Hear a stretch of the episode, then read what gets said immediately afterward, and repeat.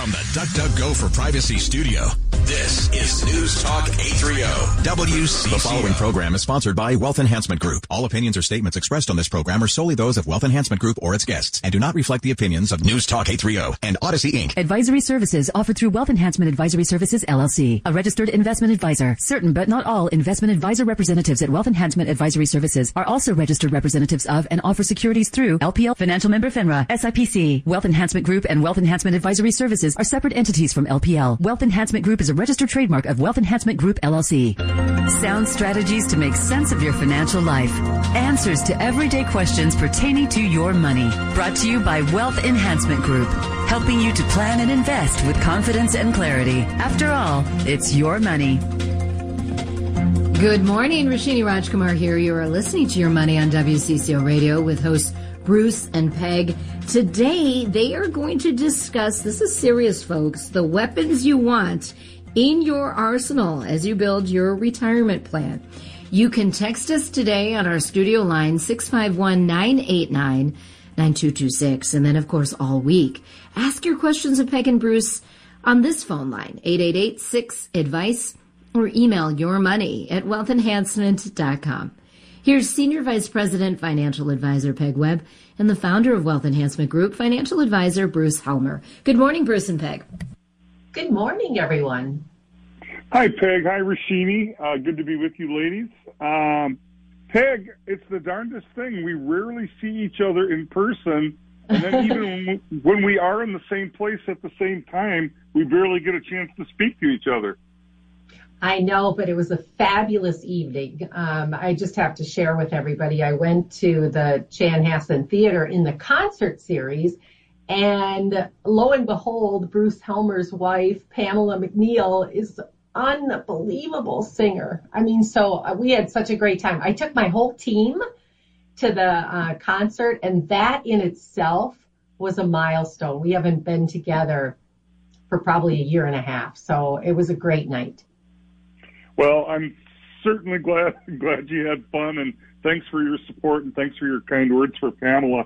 Hey, um, Roshini gave us a great lead in, and and we're we're kind of calling this a financial toolkit, and and some of the things that we're going to talk about, we've talked about on the show before, and we will again. But some of these things I don't think we can talk about too often because they're so important and they need to be emphasized and when I see what's going on around me in the world and I hear the questions that people have, I know that our message uh, is not totally been uh, accepted yet or realized or understood. So I don't think we can talk about these things too frequently. Well, and, and just to remind listeners, we're talking about a huge milestone, retirement.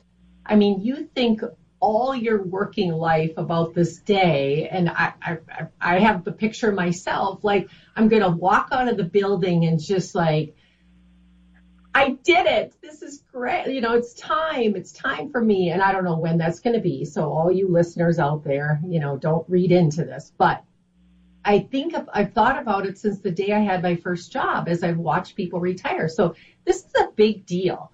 And so when you think about what do you need to know or what do you have to have in order to be able to celebrate when you walk out the door and not be this nervous Nelly? Well, I'm going to go right to this one, Bruce. You need help. Most people need help. They need a seasoned advisor. And yeah, I, I, know that's what I do. And Bruce, I know that's what you do. And maybe we are biased that we do uh, give a lot of help during this uh, tough time. But here's what a seasoned advisor can do. I mean, a lot of times people don't invest in their retirement. Now, it might be too late because if you're walking out the door and you're just first thinking about it, that might be a little late, but maybe not because you're retiring probably in your 60s um, on average, and you still have decades of time before you're actually going to retire. So, you know, a lot of times, so I said people uh, don't invest in their retirement because it seems so overwhelming and complicated. And I would agree, you know, to some extent, because what we do to get people ready, there's a lot of things like talking through your retirement goals and identifying the best strategies of investing. And most importantly, creating a paycheck for the rest of your life? Yeah, you know, um, I'm glad you started with like talking about advisors. Sometimes that's the last thing we talk about. And then if we want to get listeners involved or we run out of time, we don't really emphasize that.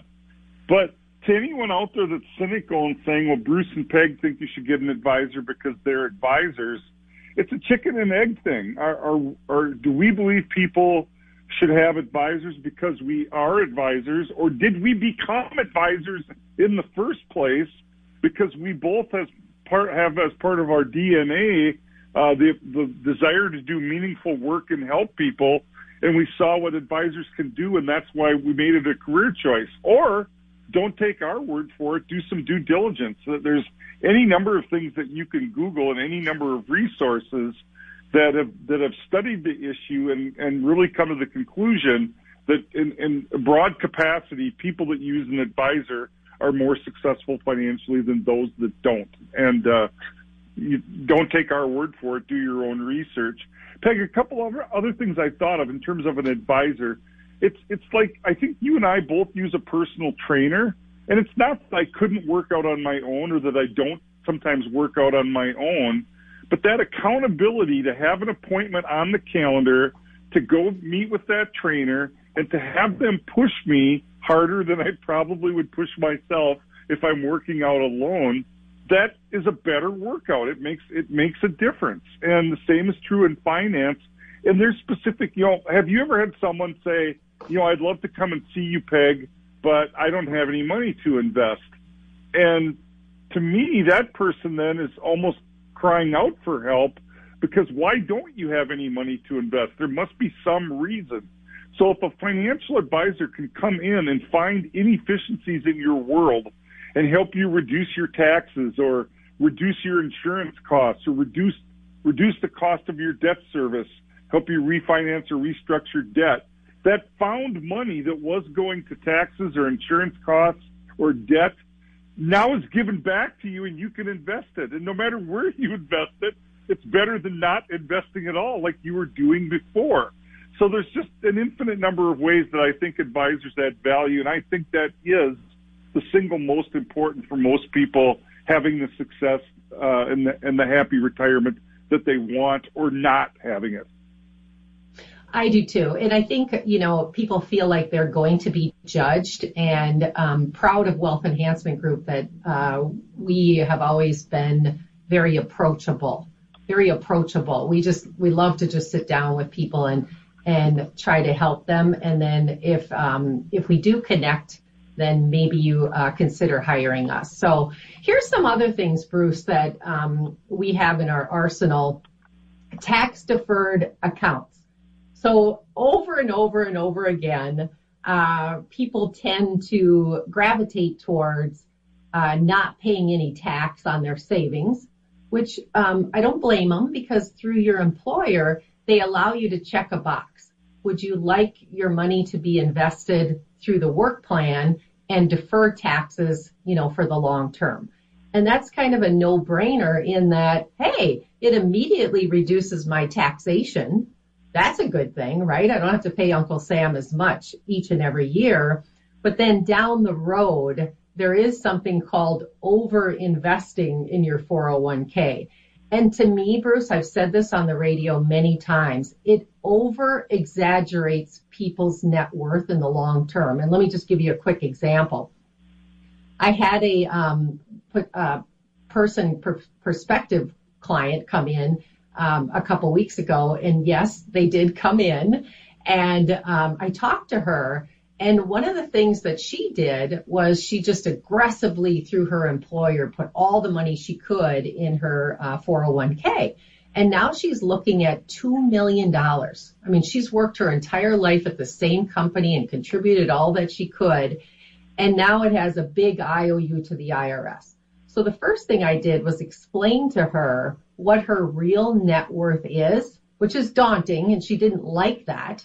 But it allowed us then to go to the next step of, of creating a budget and a projection and how long is her money going to last, taking taxes into consideration. So I like the tool, Bruce. I just don't like it overused. Yeah, we talk a lot on the show about uh, you know the having it's part of our your money matrix. You should you should have short term, mid term, and long term money, and that's different investment strategies or different levels of risk. But you should also have all three types of tax category: money that's fully and immediately taxable, money that's tax deferred, and money that's maybe tax advantaged and avoids taxes completely. And you're right, Peg. I see the same thing you do. The majority of people that I meet when I first meet them the overwhelming majority of their money is in that tax deferred category, which again, we're not against doing that. There's a lot of advantages to those plans. We just think that is, that that is not the only thing that they should be doing or or it should be evened out more instead of 90% there, you know, you shoot for 30, 30, 40 or something like that. Yeah, and if there's any young people listening, or if there's um, parents or grandparents listening, um, I would encourage the young people to take advantage of the uh, after-tax Roth contribution. They don't get an immediate deduction today, but through your employer. Can you imagine, Bruce, if we got to start in our 20s and putting our work contributions in a Roth IRA that grows tax-free? Uh, that would be amazing. So what happens is, is a lot of people wait until they have a bunch of extra cash flow, and that means you're probably in your 40s or your 50s. Now you're in a higher tax bracket, and you wouldn't even consider choosing that box on your employer form of doing after-tax money versus, um, you know, uh, pre-tax money. So just wanted to give a shout out to get people motivated to do that earlier um, in their life. The next one is uh, the tool is your emergency savings. This one is boring this one is no fun at all because you have to take money from your paycheck and, and put it in an account and pretend it's actually not even there. And the way that I did it in my um, uh, saving life is I really literally had to uh, set up a bank account that was completely separate from my regular checking account because if I saw dollars in my checking account, and we haven't talked about this for a while, Bruce, but you know, I love to shop. And now with online, it's, it's really fun. And so if I, if I have this money and it's my emergency savings and it would happen to be in my checking account, I would feel that I've got more money to shop with than I really do. So I encourage my clients and people listening to keep that money separate and almost kind of hide it from yourself. Yeah, and I think that's good advice because you're right. When money gets commingled like that, um, we all have what I call the propensity to, to consume. Some people have it worse than others, but it's likely that that emergency savings then isn't going to be there if you really have an emergency. And Peg, people ask me all the time how big that emergency savings account should be. And I think we kind of give a standard answer of at least six months living expenses, not, you know, wages, but what's your monthly nut to crack, your, your rent or your mortgage and your car payment and how much do you spend on food and just to live life. We, we recommend at least six months living expenses. But I think that number should get bigger as you get older and as you get closer to retirement, because then to me, it's not only emergency savings, but it's safe money so that if the stock market retracts, you never have to sell stocks when the market is down. You've got cash that you can use. And as your time horizon gets shorter or as you get older, that becomes more important. And I know there's some people listening right now saying, yeah, but if I put it in the bank, it's earning almost zero. And I get that, and that's true. But, but you still, uh, on your safe money or on your rainy day or emergency money, you're more concerned about the availability of that money than you are the growth or the gains or the earnings on it. You've got other dollars elsewhere that are hopefully earning you a much higher rate of return that you can afford to have some that's not earning a great rate of return that's completely uh, safe. Okay, Bruce, you said something that's absolutely driving me crazy with clients right now. And that is they're like, we're not earning anything on our safe money. You know, our bonds and our, our cash, they're all looking for somewhere to put that money that they would earn more. But by the way, we don't want to take any risk. But then their stock market money is double digit returns. And I encourage them that they have to look at their blended because one of the reasons that your stocks are doing so well is because interest rates are so low. And they're so low that people are out there borrowing and spending and our economy is moving and shaking because of that low interest rate. So I had to give a shout out a little bit here because I hear it every single day on the reviews. How do I make more money on my safe money? Well, one of the reasons it is so low is because interest rates are low, which are fueling your other side. And that's what we call a balanced account, right? Stocks and bonds and cash.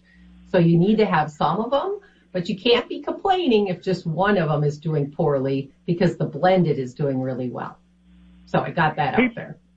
Hey, that's that's great advice, Peg. I know we've got other things in our outline that we may or may not get to today, but Roshini's saying we got a bunch of good texts. Roshini, maybe we start uh, taking listeners' questions this half of the show. All right, let's uh, get at it here. This listener says, I carry insurance for my whole family 55 year old wife, two 20 year old sons, and a 23 year old. I'm 68 and would like to retire. Suggestions? Wow, Peg, you think that the texter is talking health insurance or life insurance, and or what do you think? What, how did you hear that question? Well, it was it was rather fast. Um, so we got a 55 year old. I think we must have twins. We've got young, um, and this is happening more and more. Young children and uh, fathers and mothers of retirement age. And so when you're thinking about insurance, I would think more health and um, more health care insurance because uh, that's very costly still for these, you know, uh, teenagers or, or or 20 something year old. So I would say that there's a lot of help out there to seek and learn about different health plans. Um, and, and I encourage people to go to an independent person that can help them versus just captive with one insurance company. Yeah, and uh, I think part of why it's so tricky is is you know the age difference, right? You got you got young kids in their 20s or whatever, and you're in your 60s, and um, you you are eligible for Medicare, and they're not. And yeah, that it, I, I I get why that can be a confusing, complicated thing. But I I uh, I agree with Peg. You want uh, complete independence, and you want to have as many options as possible. All right, let's go to the next one. This person has 350,000 to invest. They want to do so conservatively. They're 78 years old. Where should they invest? Peg? Well, I still think 78, believe it or not, is young. And we're we're projecting people to live on our financial forecasts uh, these days to age 100. So I would still take this balanced approach depending on, and my balanced approach is stocks, bonds, um, and cash. And the reason I say that is because it could be that you may utilize some of that money in the short term, but you may already have a desire to leave a legacy if something were to happen to you. So a percentage in safe, and I know that's not um, paying that much these days, but also I've been encouraging Bruce dollar cost averaging uh, into the stock market. So um, taking a lump sum and then possibly putting some in over the next six to 12 months. I feel like if there is going to be a correction, it may happen in the next six to 12 months, and maybe you'll catch some of that volatility uh, and and get some shares at a lower price versus going all in today. Yeah, I think that's a, a that's a great strategy, but also it you know it, and this happens a lot on a radio show. It's a very fair question. It's a good question, but it's hard to answer without knowing what else is going on beyond that $350,000, right? But I like what you said, Peg. You still diversify. You still have, you know, totally safe money with no risk of principal. You have some growth and you have some that's kind of of moderate risk, even at age 78. You're right. They're, they might be here a long time. And I think the mistake a lot of people make at retirement is they get too conservative too fast. They say, well, I'm 78. I can't take risk anymore. But if all of your money's in something safe, now the risk is that the rate of return is so low that you blow through all your money and, and you run out of money before you die. So uh, I understand the desire to have less risk, but um, you also need to get enough return so that you don't run out of money. And in addition to what Peg said, there are strategies available that if you say, look, I, I, I know I need a higher rate of return than just having all my money in cash, but I'm 78 and I'm afraid of the stock market. There are ways of participating in the market and mitigating a lot of the downside risk. Um, now, some of these strategies might also have some disadvantages. There may be some extra cost to get that safety, or there may be some reduction of your liquidity. But there are ways of having market exposure and getting those growth types of, re- of returns that you want to make sure that you don't run out of money and you can uh, almost eliminate the risk for for a trade-off or a cost. All right. Well, let us remind people of the number for the text. We have many really cool texts coming in, really great details I'm seeing from listeners. Peg and Bruce are here on your money to answer your questions for the next half hour. So give us a text at 651-989-9226. And Peg and Bruce, we just have about uh, 20 seconds here before we have to say goodbye for for this break until the break. Um, really good information that you're giving out there, and uh, I think it's interesting that you kind of chose the term of your arsenal and all these things that you're advising are for people's arsenals, which is really which is really great. Yeah, we uh, we refer to it that, that way, or financial toolkit, or you know, just things, uh, tools, strategies that uh, that people can use to hopefully have the successful retirement that they want. Excellent. And both Peg and Bruce always give fabulous advice every Sunday right here on Your Money. You can check with them during the week by emailing your money at wealthenhancement.com. But for the next half hour, you can text your questions and they will answer them live right here on WCCO Radio. So give us a text at 651 989 9226. And as you know, we're talking about retirement. What about those tax deferred accounts, your emergency savings, HSAs, and a whole lot more? So send us your questions right now.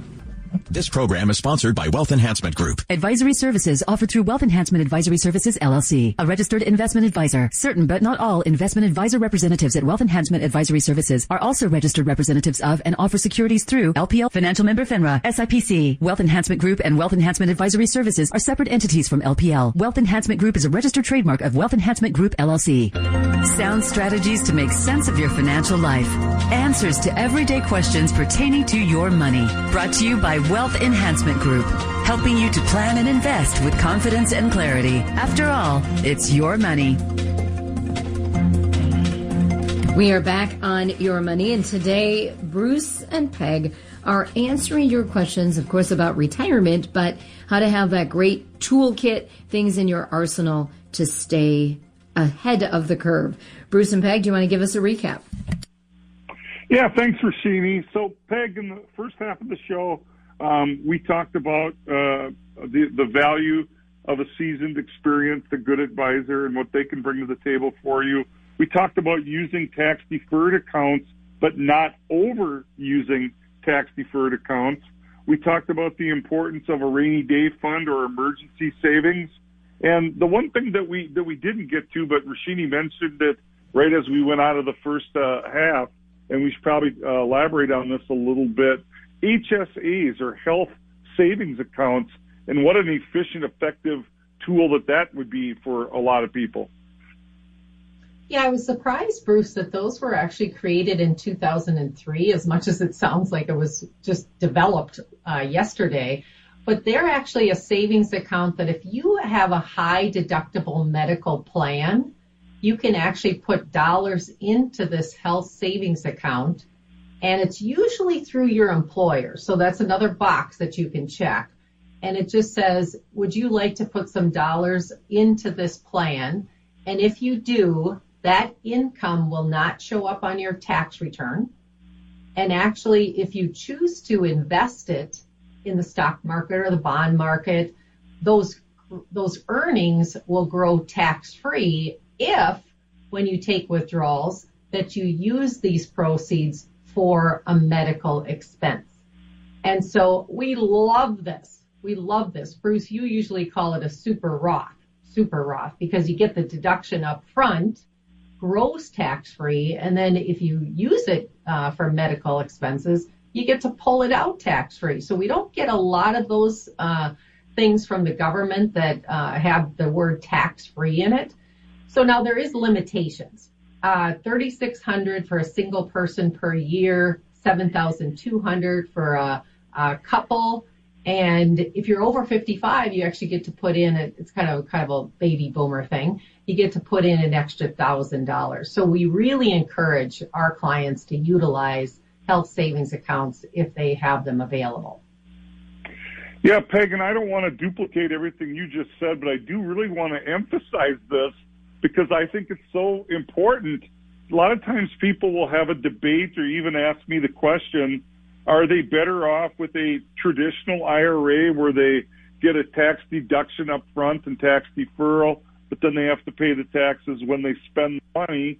Or are they better off with a Roth IRA where they don't get a deduction, but under the right circumstances, if they hold it long enough, they don't have to pay the taxes on the gain? Well, what if you had a tool that did both, that gave you a deduction up front, and if the withdrawals are used for qualifying uh, healthcare expenses, then it's tax free when you take the distributions. And that's what an HSA does. It's like a, a supercharged IRA. It gives you both a deduction and the potential for tax free withdrawals. It's so powerful. And in my experience, so many people that are actually eligible for them either are not participating at all or not participating to the extent that they could. And I think that they should be.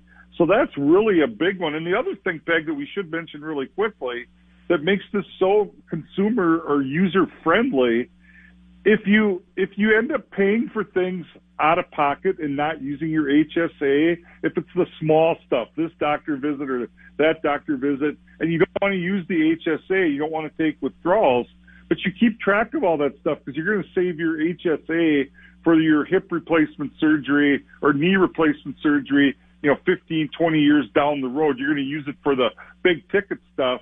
Well, if you end up never needing it for that big ticket stuff, all those things that you paid out of pocket over the years, if you kept track of that and you can verify it, you can still go back and, ta- and reimburse yourself with a withdrawal, a tax-free withdrawal from the HSA. So this is just a very, very powerful tool for people that are eligible for it. Again, you have to be on a high deductible health insurance plan, and a lot of people should not be on a high deductible insurance plan. But if it's if a high deductible plan is a good fit for you and you're eligible for this health savings account, you really should be per, uh, per, participating in them. They're just very, very efficient and effective. All right, Roshini, should we go back to listeners? Yes, let's go back to those text lines, Bruce. And to remind people, you can ask your questions of Peg and Bruce. Text us 651 989 9226. This person says, Hello, my name is James. I'm 71, retired just received 50,000 in inheritance that is non-taxable. Should I be considering converting IRAs to Roth and paying the tax with that money? Oh, what a great question, James. Thank you. And uh, congratulations on your retirement. And I'm sorry that you probably lost a loved one to get that inheritance. But, uh, Peg, what do you think? 50,000 of non-taxable cash that James inherited and he's thinking of converting traditional IRAs to Roth IRAs. Yeah, so uh, what James is considering is we talked a little bit earlier in the show about overfunding your deferral. And if you have a lot of IRAs where you still have a big IOU to the IRS, if you take some of those dollars, let's say 50,000, just as, since we're talking about 50,000, and you would like to do a conversion and have those um, taxable IRA dollars grow tax free, you could convert the, that 50,000 uh, to a Roth, and then that 50,000 would be taxable in the year that you do it. Well, you can choose to then pay the tax out of savings, which James is saying he just got, or you can actually do the withholding from your conversion, which I'm not a big fan of because you'd want to try to convert as many dollars to a Roth as you can. What would be the positives of doing that? You know, one of the ugly things is, is that you have to pay Uncle Sam right now to get that done. But a positive thing is, is it gets that money out of your IRA so that it won't be included in your RMD, your required minimum distribution when James t- turns 72. And that's a big deal too. You're not then forced to take out money on that 50,000 because of your age. Secondly, a 71 year old is still very, very young and you've got decades of time to grow that Roth if you choose to. Um, and if you do already have existing Roths, you can uh, have that Roth money go into your existing Roths as well. So there's a lot of positives to it. I want to just say one more thing, Bruce, before I hand it back to you. Um, ideally, uh, I like to do Roth conversions when the market is down. And why would you say that when the market is down? Well, if you're taking dollars from your IRA and it's in a taxable account and you are doing a conversion to a tax-free account, wouldn't it be nice if the market was, you know, maybe down 10 or 20%, then do the conversion and then invest in the Roth when the market's down. And then when the market recovers, because 100% of the time it has historically, uh, that that growth would come back then in a tax-free form versus taxable. So that's just a consideration that we give as well. Now, it doesn't mean that you don't do your conversion. What you could do is you could take your conversion, 50,000, put it into the Roth and then do this dollar cost averaging that I was talking about earlier in the show and invest it in the Roth then from maybe a money market over the next 12 months. Peg, that is such, such, such a great answer as a financial advisor. Every single word you said, I'm sitting here nodding, going, this is just perfect answer. The only thing I would add, or the only thing I thought of is, and, and I think sometimes people look at you and I and say, you want to ruin my fun. You think I should save and invest all my money. And what if I want to have fun? What if I want to go to a nice restaurant and have a nice dinner or take a trip or treat my family? So the other thing I would say to James is again, not knowing your overall situation. Everything Peg said is it spot on. Your question is a really smart question. But if you wanted to take some of that inheritance and just have fun with it, we don't object. Peg and I are like to mm-hmm. have fun also, and we like our clients to have fun. It, it's not an either or. It's not like I can have fun today, but then have a I won't have a good retirement, or I'll have a good retirement, but I have to sacrifice everything until then. I think if you plan properly, you can have both. You can have fun along the way and still have a great retirement. Bruce, here's a fun question. This listener says Herd Wealth Enhancement Group is going public. How can I obtain IPO information? that's that's an interesting question, um, but that's uh, probably a rumor that isn't true. Wealth Enhancement Group, uh, to my knowledge, Peg, unless you know something that I don't, uh, has no short-term plans to go public.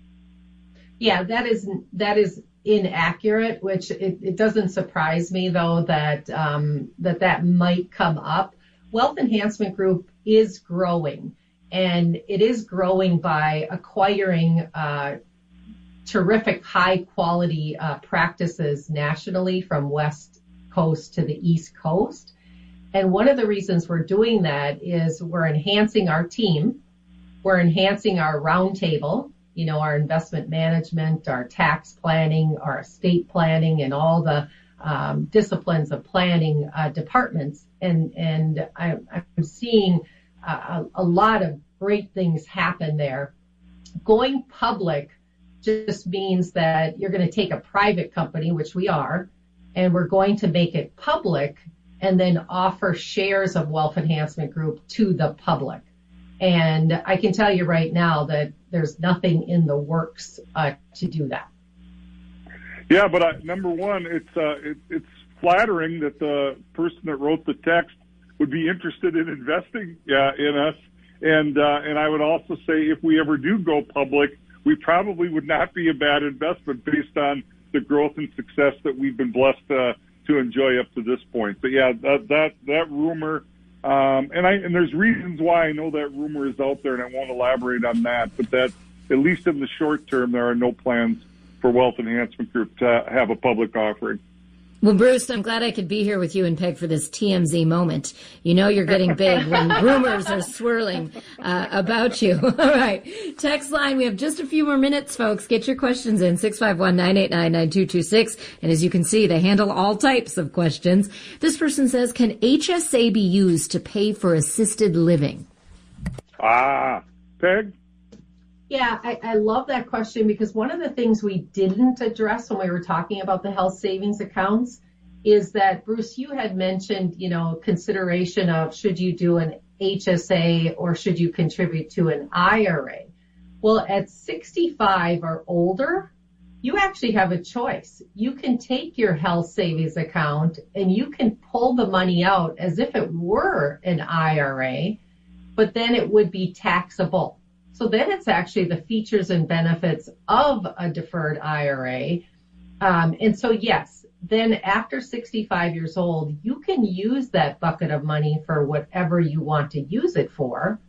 Um, and if you're asking if assisted living qualifies as a medical expense, um, I'm not. I'm not actually confident to answer that. I think it really depends on what within that assisted living what are you using the money for? So if it's for medication or something like that, but if it's your monthly fee for assisted living, then I highly doubt it, it would qualify.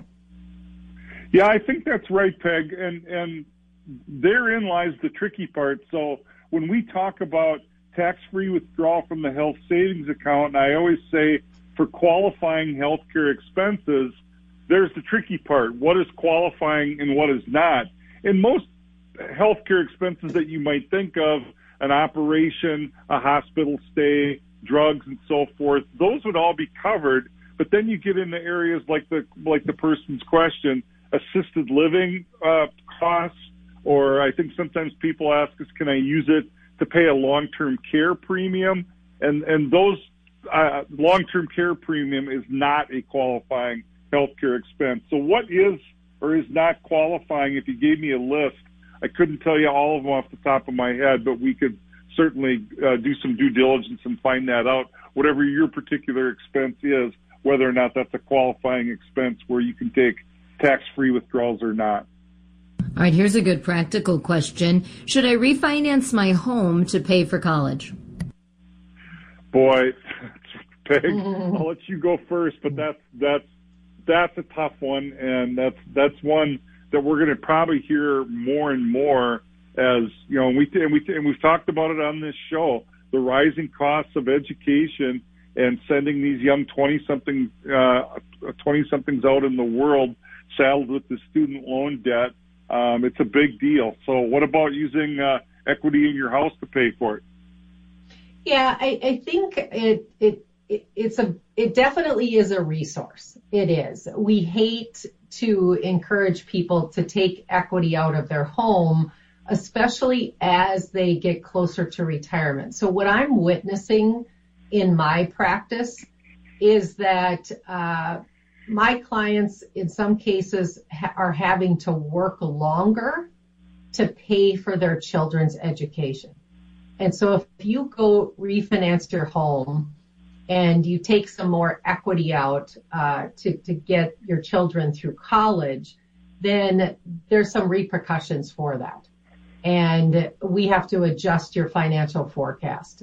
And then um, we don't necessarily include the equity in your home in a financial forecast because we believe that you're going to, uh, you know, need somewhere to live for the rest of your life. But what we do have to do is alter your cash flow to make those payments uh, for that mortgage payment. And so, Bruce, I, in some cases, I'm going to be, I'm all for it because, you know, if education for your children, you know, gets them off on the right foot. And it kind of depends too on what resources do you have. Uh, so I might answer that differently, Bruce, depending on, you know, how much, um, extra, if you will, they have and, make sure that they're fully aware of it's going to alter their retirement goals and dreams. Yeah, I just want to quickly add, um, again, I agree with everything Peg said. And it depends upon, you know, we always look, when we look at debt, you look at what is the cost of the debt? What is the interest rate that you're paying?